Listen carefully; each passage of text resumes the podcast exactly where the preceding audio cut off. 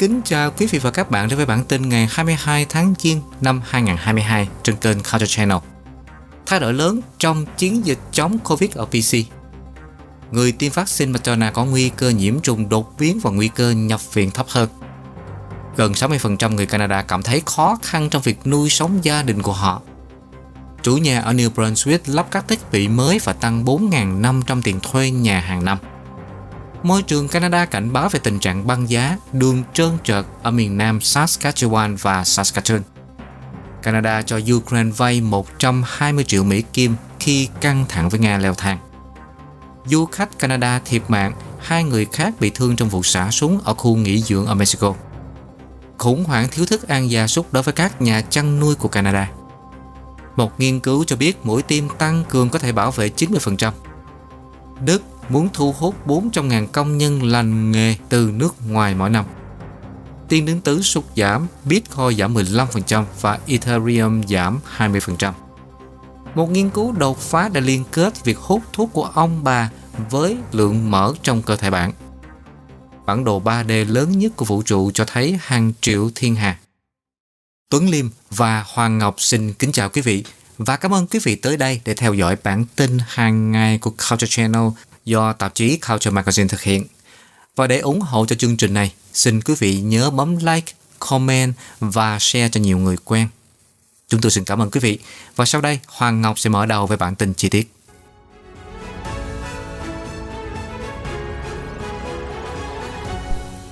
Thay đổi lớn trong chiến dịch chống COVID-19 của British Columbia Sĩ quan y tế tỉnh, tiến sĩ Bonnie Henry đã ám chỉ một sự thay đổi đáng kể trong phản ứng của BC với đại dịch COVID-19 vào thứ Sáu. Bà nói rằng mọi người nên tự cho rằng mình là người tiếp xúc gần và việc theo dõi tiếp xúc không còn hiệu quả nữa. Vì biến thể Omicron, bà Henry cho biết tỉnh đang điều trị COVID-19 giống như cảm lạnh thông thường. Chúng ta không thể hạn chế tất cả rủi ro, chúng ta sẽ phải sống cùng với nó. Bà Henry nói thêm, miễn là ai đó cảm thấy khỏe, họ có thể tiếp tục đi học, đi làm và đi nhà trẻ. Bà nói, rõ ràng chúng ta vẫn chưa ở mức dịch bệnh đặc hữu, những gì chúng ta đang làm là điều chỉnh theo những thay đổi mà chúng ta đã thấy từ biến thể mới. Bà nói thêm rằng, một điểm sáng của đại dịch này là trẻ em có nguy cơ mắc bệnh nặng thấp hơn nhiều. Tỉnh này đang phải đối mặt với rất nhiều phản đối sau khi Trung tâm Phòng chống dịch bệnh tỉnh BC lặng lẽ thay đổi quy định cách ly và xét nghiệm COVID-19 vào đêm thứ Tư mà không có thông tin liên lạc nào thêm tỉnh đã sửa đổi quy định yêu cầu cách ly đối với những người chưa được tiêm chủng, yêu cầu cách ly trong 10 ngày sau khi tiếp xúc với COVID-19. Trước đó, cơ quan này thông báo là nhóm này chỉ phải cách ly 5 ngày khi xét nghiệm dương tính. Những người đã được tiêm phòng và bất kỳ ai từ 17 tuổi trở xuống chưa được tiêm phòng chỉ cần cách ly trong vòng 5 ngày sau khi xét nghiệm dương tính. Trang web Trung tâm Phòng chống dịch bệnh tỉnh BC hiện tuyên bố vào ngày thứ Tư rằng nếu bạn là người lớn, có kết quả xét nghiệm dương tính và bạn chưa được tiêm phòng đầy đủ và đang tự theo dõi bệnh trạng tại nhà, bạn có thể chấm dứt cách ly khi đáp ứng đủ 3 điều kiện sau. Các điều kiện bao gồm ít nhất 10 ngày trôi qua kể từ khi các triệu chứng của bạn bắt đầu hoặc kể từ ngày bạn có kết quả xét nghiệm dương tính. Thứ hai là bạn đã hết sốt mà không cần sử dụng thuốc hạ sốt. Điều kiện cuối cùng là các triệu chứng đã được cải thiện. Y tế cộng đồng Lavan triển khai tiêm chủng cấp tốc cho trẻ từ 5 đến 11 tuổi. Học sinh tiểu học ở Lavan sẽ có một cơ hội khác để tiêm liều vaccine COVID-19 đầu tiên ở trường vào tháng tới, khi các quan chức y tế công cộng cố gắng tăng tỷ lệ tiêm chủng còn chậm cho trẻ từ 5 đến 11 tuổi. Y tế công cộng vùng Lavan đang phát động một chiến dịch qua điện thoại và thậm chí gõ cửa từng nhà để cố gắng tiếp cận những phụ huynh còn dè chừng trước khi đợt tiêm chủng COVID-19 trong trường học tiếp theo được triển khai từ ngày 31 tháng 1 hy vọng rằng một số phụ huynh sẽ được thuyết phục để cho con họ đi tiêm liều đầu tiên khi nhiều bạn cùng lớp đã xếp hàng để tiêm liều thứ hai. Người tiêm vaccine Moderna có nguy cơ nhiễm trùng đột biến và nguy cơ nhập viện thấp hơn. Một nghiên cứu mới đã phát hiện ra rằng những người được tiêm vaccine mRNA Moderna COVID-19 ít có nguy cơ bị nhiễm trùng đột phá hơn so với những người được tiêm mRNA Pfizer BioNTech. Nghiên cứu do các nhà nghiên cứu thuộc Đại học Case Western Reserve của Cleveland dẫn đầu cũng cho thấy những người được tiêm Moderna có ít khả năng phải nhập viện sau khi bị lây nhiễm hơn những người nhận vaccine Pfizer. Nhiễm trùng đột phá là một khi cá nhân xét nghiệm dương tính với COVID-19 hơn 14 ngày sau khi hoàn thành loạt vaccine 2 liều được khuyến cáo. Theo nghiên cứu, các nhà nghiên cứu đã kiểm tra hồ sơ sức khỏe điện tử của hơn 637.000 bệnh nhân được tiêm chủng đầy đủ từ 63 tổ chức chăm sóc sức khỏe trên khắp Hoa Kỳ, phân tích các trường hợp nhiễm COVID-19 đột phá, nhập viện và tỷ lệ tử vong trong khoảng thời gian từ tháng 7 đến tháng 11 năm 2021, khi biến thể Delta là chủng virus ưu thế lưu hành trong cộng đồng. Các nhà nghiên cứu cho biết, hồ sơ bao gồm các bệnh nhân đã được tiêm chủng đầy đủ từ các nguồn gốc địa lý khác nhau, độ tuổi, chủng tộc và dân tộc, mức thu nhập và nhóm bảo hiểm. Nghiên cứu cho thấy tỷ lệ hàng tháng của các trường hợp đột phá cao hơn những người được tiêm vaccine Pfizer so với Moderna. Ví dụ, các nhà nghiên cứu báo cáo rằng dữ liệu cho thấy 2,8 trường hợp đột phá trên 1.000 người Mỹ tiêm chủng Pfizer so với 1,6 trường hợp ở những người nhận Moderna vào tháng 11 năm 2021. Khi nói đến nguy cơ nhập viện, nghiên cứu cho thấy tỷ lệ 60 ngày đối với những người nhận Moderna là 12,7% so với 13,3% ở những người nhận vaccine Pfizer. Tuy nhiên, nghiên cứu cho biết không có sự khác biệt đáng kể về tỷ lệ tử vong giữa những người nhận hai loại vaccine. Các các tác giả của nghiên cứu khẳng định rằng cả hai loại vaccine đều có hiệu quả mặc dù có sự khác biệt về tỷ lệ đột phá. Họ nói rằng cần có nhiều nghiên cứu hơn trong tương lai để đánh giá những tỷ lệ này sau khi dùng liều tăng cường.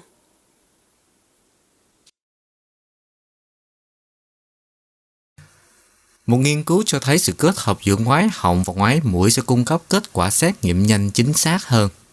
Trong cuộc khảo sát đầu tiên ở Canada, các nhà nghiên cứu Nova Scotia cho biết các xét nghiệm nhanh COVID-19 bao gồm cả ngoái họng và ngoái mũi mang lại độ chính xác cao hơn trong việc phát hiện virus. Cho đến nay thì các hướng dẫn do nhà sản xuất cung cấp chỉ dành cho ngoái mũi. Hiện tại thì dựa trên nghiên cứu do nhóm vi sinh của Nova Scotia Health dẫn đầu Y tế cộng đồng đang khuyến nghị người dân Nova Scotia sử dụng xét nghiệm nhanh ngoái, họng và mũi khi lấy mẫu. Trong một thông cáo hôm thứ Sáu, Nova Scotia Health cho biết họ đang làm việc để cập nhật các hướng dẫn xét nghiệm hiện tại mà mọi người nhận được khi họ làm xét nghiệm nhanh. Cuộc điều tra đã so sánh kết quả của một xét nghiệm nhanh thông thường tại nhà sử dụng 3 vị trí lấy mẫu, ngoái mũi, ngoái họng và kết hợp mũi họng. Tất cả các kết quả đã được kiểm chứng với xét nghiệm PCR. So với kết quả xét nghiệm PCR thì các mẫu từ ngoái mũi hoặc là họng đều phát hiện được 64,5% các trường hợp. Tuy nhiên, kết hợp ngoái mũi và cổ họng thì sẽ tăng độ chính xác lên 88,7%. Dự án nghiên cứu này đã được đệ trình để xuất bản. Tiến sĩ Teresa Tam là giám đốc y tế công cộng của Canada đã phát biểu hôm thứ Sáu từ Ottawa và đã hoan nghênh nghiên cứu về tông bông ở Nova Scotia. Một điều cần lưu ý là y tế công cộng khuyến cáo rằng nếu chọn một trong hai vị trí để lấy mẫu, thì hãy ngoái mũi, vì chỉ ngoái họng không hiệu quả bằng ngoái mũi. Gần 60% người Canada cảm thấy khó khăn trong việc nuôi sống gia đình của họ. Một cuộc thăm dò mới cho thấy gần 60% người Canada đang gặp khó khăn trong việc cung cấp đủ thực phẩm cho gia đình của họ. Cuộc thăm dò từ Angus Reid được công bố vào ngày thứ Sáu cho thấy 57% người Canada cho biết gần đây họ đã gặp khó khăn trong việc nuôi sống gia đình, tăng từ 36% khi câu hỏi được đặt ra lần cuối vào năm 2019. Báo cáo chỉ ra rằng lạm phát đóng một vai trò trong con số này vì người dân Canada đang phải đối mặt với mức lạm phát cao nhất trong 30 năm. Dữ liệu được công bố vào ngày thứ Tư từ Cơ quan Thống kê Canada cho thấy các mặt hàng như là dầu ăn và đường trắng đã có mức giá tăng đột biến đáng kể trong khoảng thời gian từ tháng 12 năm 2020 đến tháng 12 năm 2021. Viện Angus Reid cũng tính toán chỉ số căng thẳng kinh tế ESI, bao gồm mối quan tâm về nợ, chi phí nhà ở, chi phí thực phẩm hộ gia đình, tình hình tài chính của người tham gia so với năm trước và tình hình tài chính dự kiến trong năm tới và họ chia người trả lời thành bốn loại sung túc, thoải mái, không thoải mái và chật vật. Chỉ số căng thẳng kinh tế ESI của Viện Angus Reid đã phát hiện ra rằng 98% người thuộc nhóm chật vật đã cảm thấy khó khăn trong việc nuôi sống gia đình của họ. Cuộc thăm dò nêu rõ Đối với những người sung túc thì chi phí thực phẩm có thể kiểm soát được hoặc là không quá đáng lo. Đối với những người trong nhóm thoải mái hoặc là chật vật thì việc kiếm ăn có thể là một thách thức đáng kể. Những người trong nhóm chật vật cũng không thấy lạc quan về sự giàu có trong tương lai của họ, vì chỉ 8% nói rằng họ dự kiến một tình trạng tài chính tốt hơn vào thời điểm này vào năm tới. Nhìn chung, 27% số người được hỏi rơi vào nhóm chật vật so với 24% ở các nhóm sung túc và thoải mái và 25% trong nhóm không thoải mái. Ở Newfoundland và Labrador, nơi gần một nửa, khoảng 45% được xếp vào loại chật vật và nhiều người không có việc làm. Tỷ lệ thất nghiệp tại đây gần gấp đôi tỷ lệ trung bình toàn quốc vào tháng 12 và sản lượng dầu đã giảm vào năm ngoái mặc dù giá năng lượng đã phục hồi. Mặt khác, tại tỉnh Quebec thì tỷ lệ cư dân được coi là khá giả cao nhất 33% và ít dân số thuộc nhóm chật vật nhất chỉ có 19%. Cuộc thăm dò cũng cho thấy 39% người Canada tin rằng tình hình tài chính của họ xấu đi trong năm qua. Con số này là cao nhất trong 13 năm theo dõi từ viện Angus Reid. Chủ nhà ở New Brunswick lắp đặt các thiết bị mới và tăng 4.500 đồng tiền thuê nhà hàng năm. Một gia đình ở St. John đã sống trong cùng một tòa nhà chung cư từ năm 2014, nhưng họ đang phải dọn đi vào cuối tháng Giêng sau khi chủ nhà mới của khu nhà tăng tiền thuê nhà của họ lên 375 đồng mỗi tháng. Một cư dân có tên là Eileen Goldin nói, tôi không thể tin được tôi đã sống ở đây 7 năm và lần tăng giá thuê nhà cao nhất mà chúng tôi từng trả là 25 đô la. Bà Goldin sống trong một tòa nhà 12 căn trên đại lộ Bonita. Cùng với chồng và con gái, họ đang trả 725 đô la một tháng, nhưng đã được thông báo vào tháng 10 rằng họ sẽ tăng lên 1.100 đô la vào ngày 1 tháng 2, mức tăng 52%. Tòa nhà 12 căn này đã được bán vào tháng 9 cho một công ty lớn hơn có trụ sở tại Langley ở tỉnh PC với giá 1,2 triệu đô la. Giá đó cao hơn 517.500 đô la so với giá mà Service New Brunswick đặt ra trong lần đánh giá gần đây vào ngày 1 tháng 1. Theo bà Golden, họ đã thay thế những máy giặt dùng đồng xu ở tầng hầm bằng máy giặt và máy sấy riêng ở mỗi nhà. Nhưng bà ấy nói rằng kể cả điều đó cũng không đủ để biện minh cho việc trả thêm 4.500 đô la một năm để sống ở đó. Hai căn hộ trong tòa nhà hiện được công ty quản lý bất động sản niêm yết với giá 1.100 đô la trên Kijiji và người thuê mới có thể dọn vào kể từ ngày 1 tháng 2. Bà Golden cho biết hầu hết những người thuê nhà không kham nổi số tiền đó. Một báo cáo của cơ quan thống kê Canada được công bố vào tháng 4 năm 2021 cho thấy mức tăng giá thuê ở New Brunswick là lớn nhất ở Canada từ tháng 3 năm 2020 tới tháng 3 năm 2021 khi giá thuê tăng gần 5%.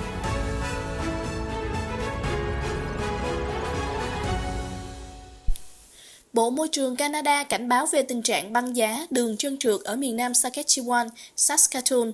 Người dân ở Saskatoon và phần lớn miền nam Saskatchewan đang phải đối phó với những con đường đóng băng vào cuối tuần. Mưa đá và tuyết rơi nhẹ qua đêm đã làm đóng băng trên đường phố và vỉa hè của Saskatoon, khiến việc lái xe và đi bộ vào sáng thứ Sáu trở nên khó khăn. Các đội dọn tuyết làm việc liên tục qua đêm để làm tan băng. 18 người làm việc suốt đêm, sử dụng các vật liệu làm tan băng trên các đường phố của Saskatoon, tập trung vào Circle Drive, sàn cầu và các giao lộ dọc theo những con phố đông đúc. Kể từ 10 giờ sáng thứ Sáu, tỉnh đã ban hành cảnh báo về tình trạng băng giá hoặc trơn trượt trên khắp miền nam Saskatchewan, bao gồm cả trên quốc lộ 1 từ Regina đến Moose Jaw, Indian Head đến Regina, Moose Jaw đến Swift Current và Swift Current đến biên giới Alberta. Tỉnh cũng cảnh báo về tuyết xoáy và trôi trên những con đường đó và ở Yorkton và Weyburn.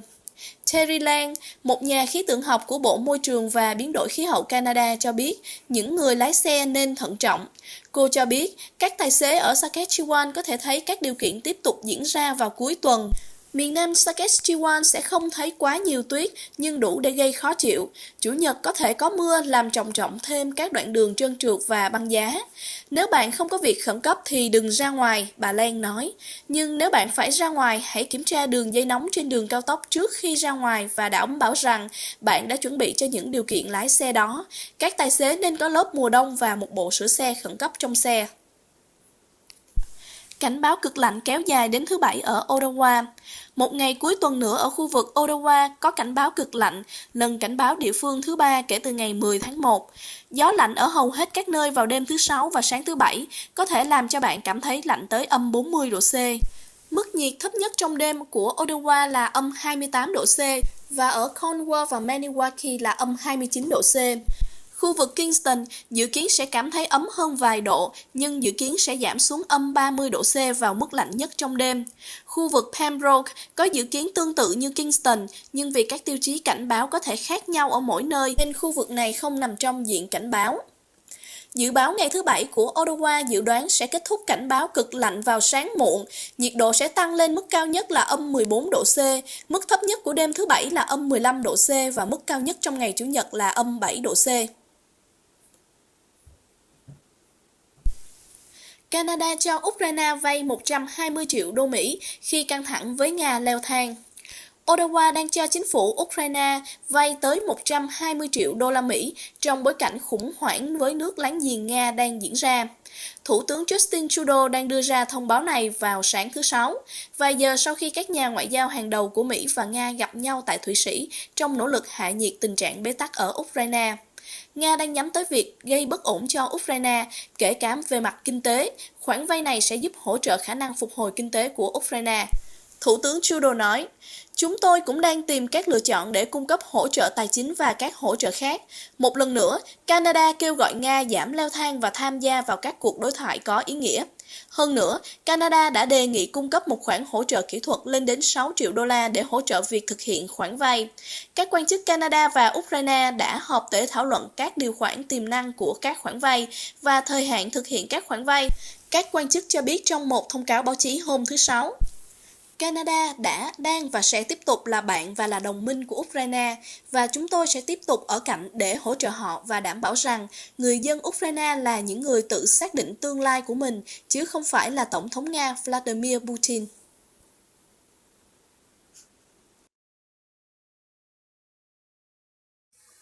Du khách Canada thiệt mạng và hai người khác bị thương trong một vụ xả súng ở khu nghỉ dưỡng ở Mexico. Một du khách Canada đã thiệt mạng hôm thứ Sáu trong một vụ xả súng tại một khách sạn dọc theo bờ biển Caribe của Mexico. Hai du khách khác không rõ quốc tịch bị thương. Giám đốc an ninh bang Quintana Roo là ông Lucio Hernandez cho biết qua Twitter rằng nhà chức trách đang tìm kiếm một vị khách của Hotel Xcaret trong vụ xả súng.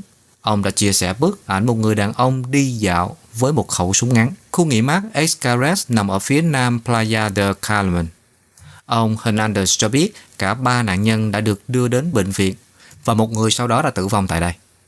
Trong một tuyên bố, Global Affairs Canada cho biết chính phủ liên bang đã biết về các báo cáo rằng công dân Canada đã bị ảnh hưởng bởi một sự cố ở Mexico và các quan chức lãnh sự đang liên hệ với chính quyền địa phương để tìm hiểu thêm.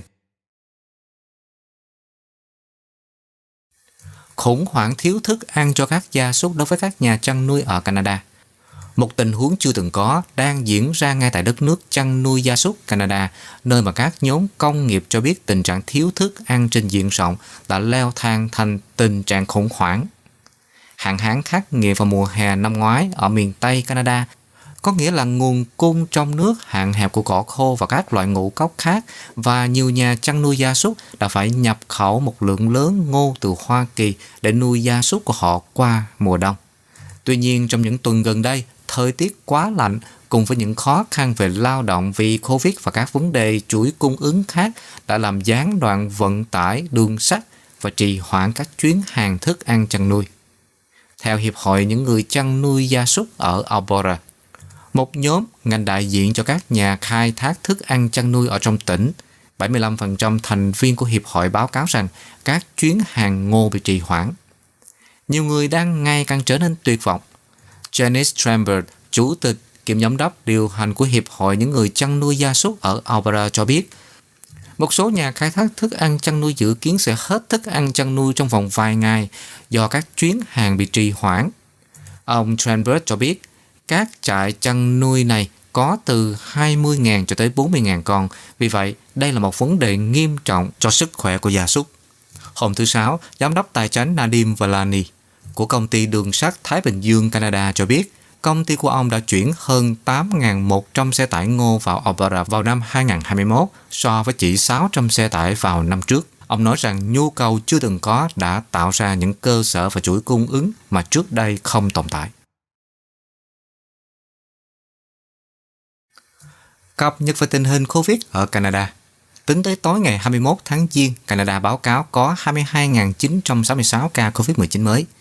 Tổng số ca COVID-19 của Canada hiện nay là 2 891.847 ca và có thêm 31.845 ca được báo cáo là hồi phục. Hiện thì có 287.078 ca còn bệnh và có thêm 159 ca tử vong, nâng tổng số ca tử vong lên 32.379 cho đến nay.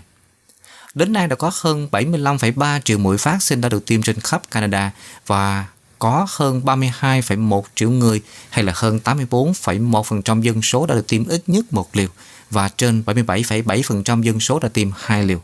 88,4% số người từ 5 tuổi trở lên đã tiêm một liều và 81,8% đã tiêm hai liều. Trên 13,4 triệu mũi tiêm thứ ba đã được tiêm.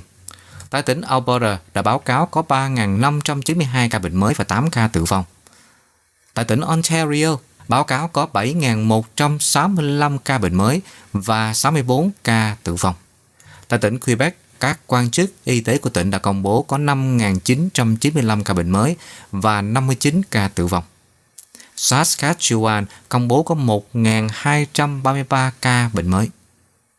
Manitoba báo cáo có 827 ca bệnh mới vào ngày thứ Sáu và có thêm 7 ca tử vong mới. Nova Scotia ghi nhận có 601 ca bệnh mới và nâng tổng số ca bệnh ở tỉnh này lên 5.241 ca. Tại New Brunswick đã báo cáo có sự gia tăng 514 ca nhiễm COVID-19 mới và 2 ca tử vong. PEI, các quan chức y tế thông báo có một ca tử vong khác ở trong tỉnh này và cũng như có thêm 267 ca bệnh mới. Tại Yukon thì có 29 ca bệnh mới và một ca tử vong. Newfoundland và Labrador có 324 ca bệnh mới, nâng tổng số ca bệnh mới lên 2.666. Nunavut báo cáo có 55 ca bệnh mới trong vùng. Ở tỉnh BC đã báo cáo có 2.364 ca bệnh mới và 9 ca tử vong.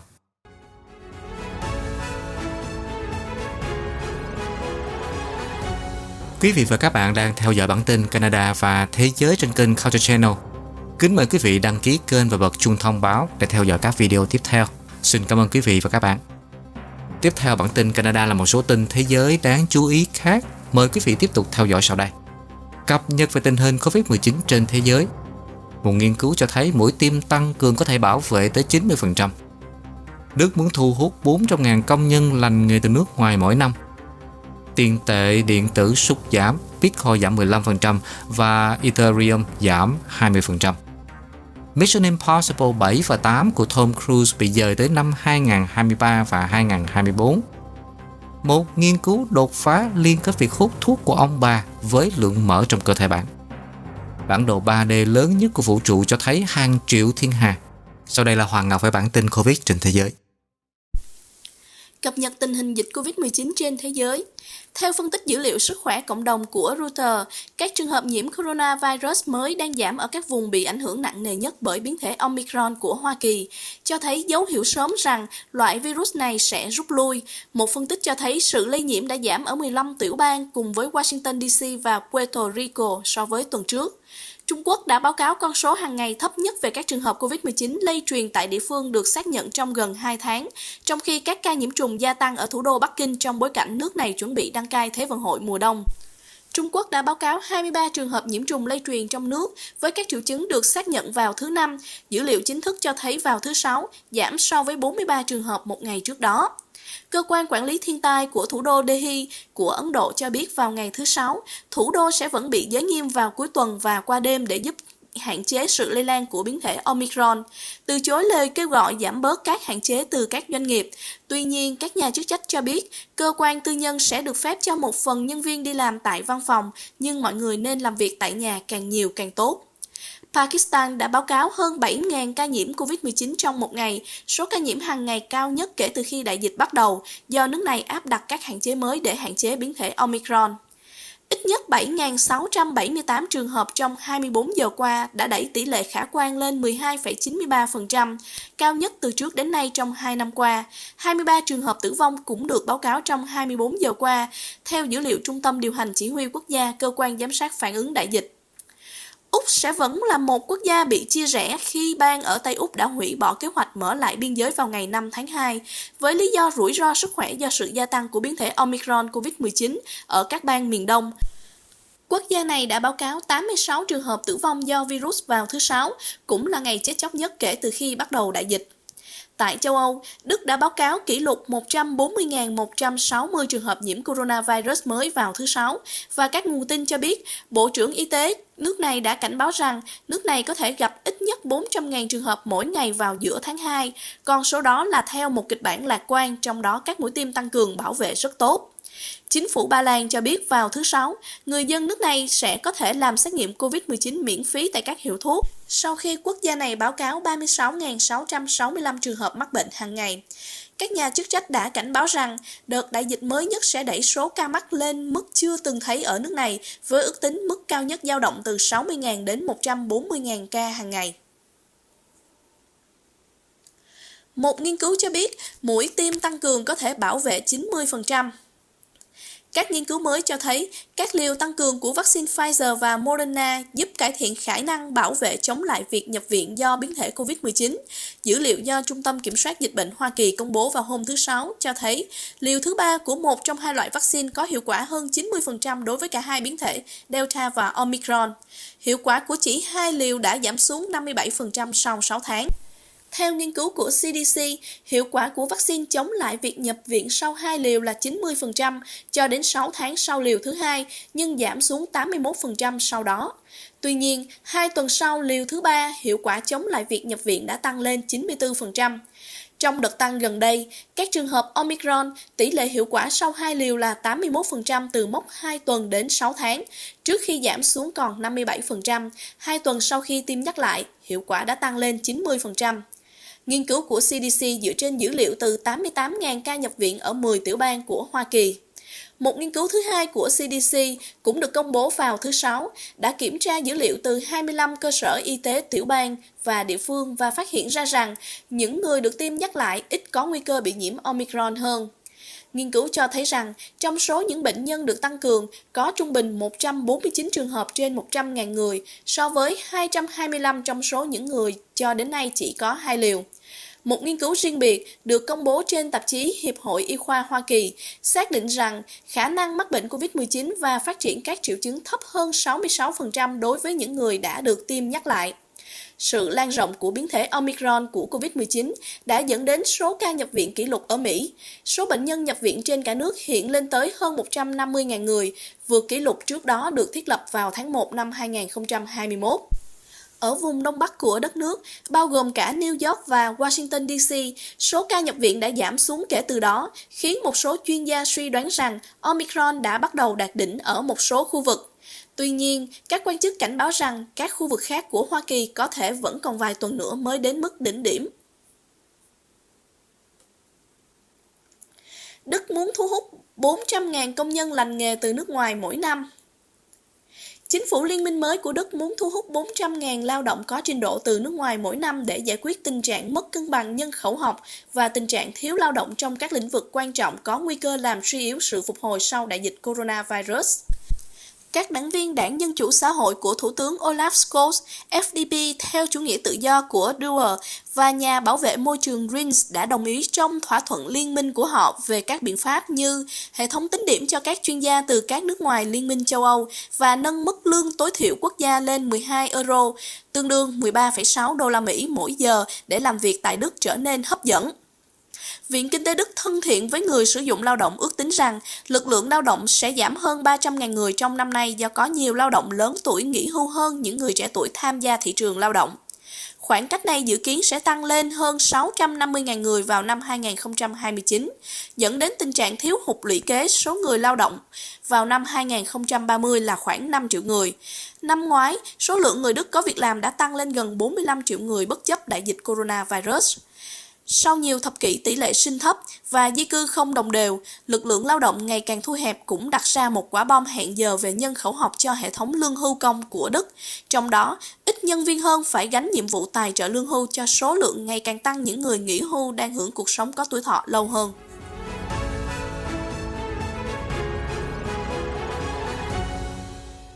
Tiền điện tử sụt giảm, Bitcoin giảm 15% và Ethereum giảm 20%. Giá Bitcoin đã giảm mạnh vào ngày thứ Sáu, trong khi giá Ethereum cũng lao dốc, quét sạch gần 150 tỷ Mỹ Kim khỏi thị trường tiền điện tử. Bitcoin đã giảm khoảng 15% và được giao dịch quanh mức 36.000 đô la vào cuối ngày thứ Sáu, theo Coinmetrics. Ethereum, tiền điện tử lớn thứ hai tính theo vốn hóa trị thị trường, đã giảm khoảng 20%, giao dịch quanh mức 2.500 đô la. Sự sụt giảm của tiền điện tử theo sau khoản lỗ của Wall Street vào ngày thứ Năm. Nasdaq Composite mất 7,6% trong tuần này và S&P 500 giảm 5,7% trong tuần và là lần giảm thứ ba liên tiếp. Tỷ giá tăng đã khiến cho các nhà đầu tư từ bỏ vị thế đối với các tài sản rủi ro hơn. Đầu tuần này, lợi suất trái phiếu kho bạc kỳ hạn 10 năm chuẩn giao dịch trên 1,9%. Cục Dự trữ Liên bang cũng cho biết họ có kế hoạch bắt đầu giảm bản cân đối kế toán cũng như cắt giảm trái phiếu và tăng lãi suất. Giá Bitcoin đã giảm mạnh kể từ tháng 11, giảm hơn 40% từ mức cao kỷ lục khoảng 69.000 Mỹ Kim. Một số chuyên gia cảnh báo rằng thị trường tiền điện tử có thể sớm đi tới suy thoái vì sự giám sát chặt chẽ và quy định và những biến động giá dữ dội đã làm giảm triển vọng của Bitcoin. Các cơ quan quản lý cũng đang siết chặt tiền điện tử.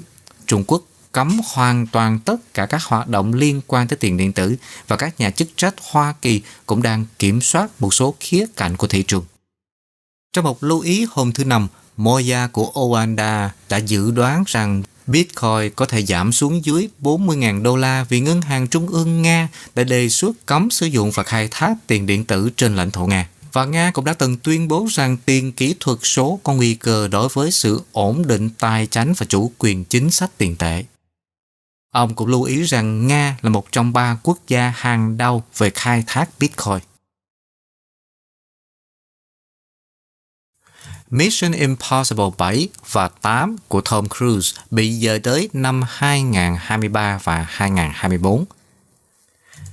Mission Impossible, nhiệm vụ bất khả thi tập 7 do Tom Cruise đóng vai chính một lần nữa xuất hiện trên lịch. Lần này, bộ phim được đặt mục tiêu vào năm 2023. Paramount Pictures và Skydance cho biết hôm thứ Sáu rằng cả 2 phần 7 và 8 trong loạt phim bom tấn sẽ bị trì hoãn do đại dịch kéo dài. Nhiệm vụ bất khả thi 7 chưa có tiêu đề, hiện dự kiến ra rạp vào ngày 14 tháng 7 năm 2023 và nhiệm vụ bất khả thi 8 được ứng định vào ngày 28 tháng 6 năm 2024. Đây là lần hoãn chiếu mới nhất liên quan tới đại dịch cho phần 7 Mission Impossible. Sự chậm trễ diễn ra do các phòng vé đang chứng kiến nhiều sự bỏ lỡ hơn là thành công khi nói đến các bộ phim bom tấn những quyền thương mại. Trong khi một bộ phim như Spider-Man No Way Home đã thu về hơn 703 triệu đô la ở Mỹ và Canada, thì không có bộ phim nào khác được phát hành vào năm 2021 thu về hơn 225 triệu đô la từ vé bán nội địa. Thương hiệu Mission Impossible chủ yếu dựa vào doanh thu bán vé quốc tế, đặc biệt là từ Trung Quốc. Mission Impossible Fallout đạt 791 triệu đô la bán vé toàn cầu khi ra mắt vào năm 2018 và khoảng 570 triệu đô la trong tổng số đó đến từ doanh thu bên ngoài Hoa Kỳ và Canada. Doanh thu bán vé ở Trung Quốc chiếm khoảng 181 triệu đô la trong số đó. Trung Quốc đã kén chọn hơn những bộ phim nào của Hollywood được phép công chiếu, đồng nghĩa với việc nhiều bộ phim bom tấn đang bỏ lỡ doanh thu đáng kể. Một nghiên cứu đột phá đã liên kết việc hút thuốc của ông bà với lượng mỡ trong cơ thể bạn.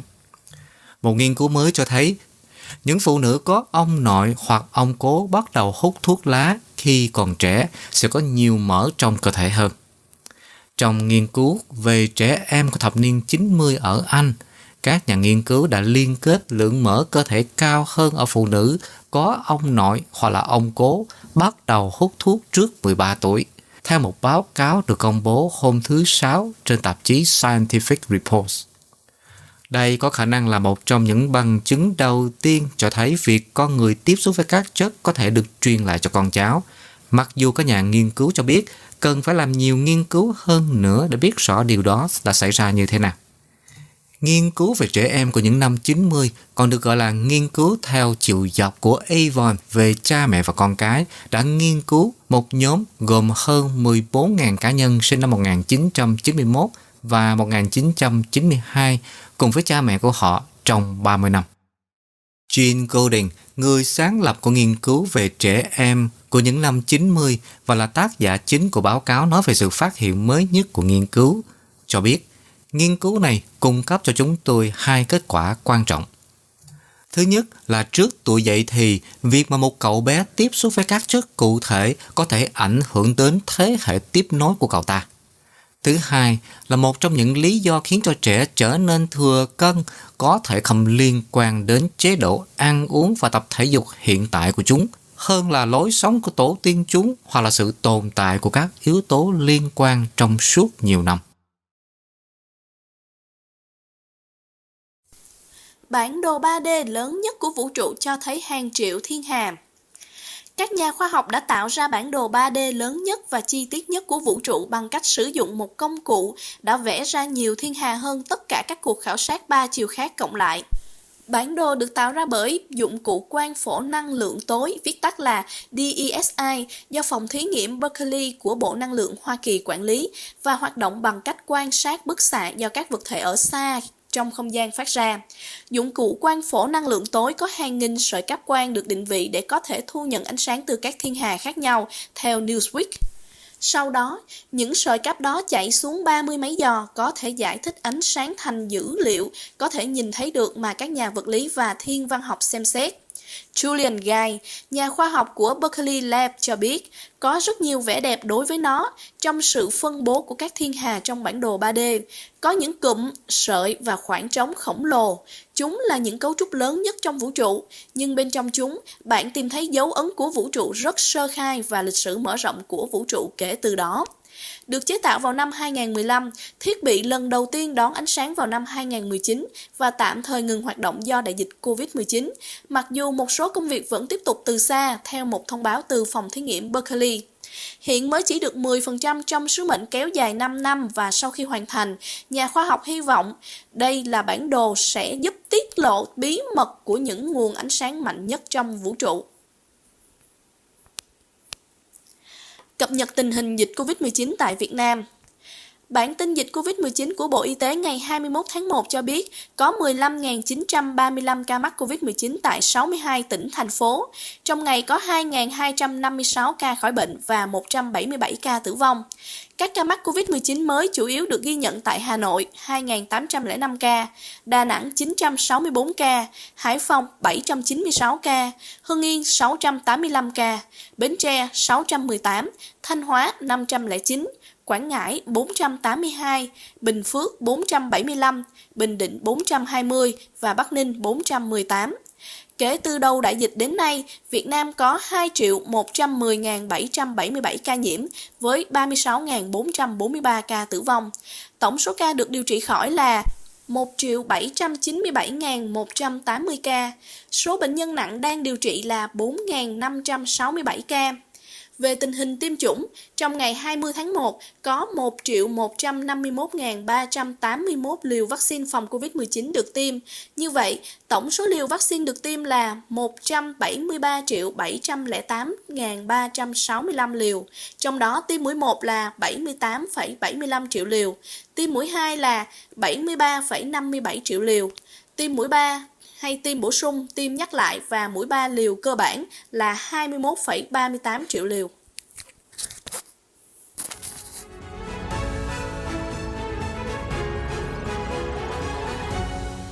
Sau đây là cập nhật nhanh về tỷ giá hối đoái.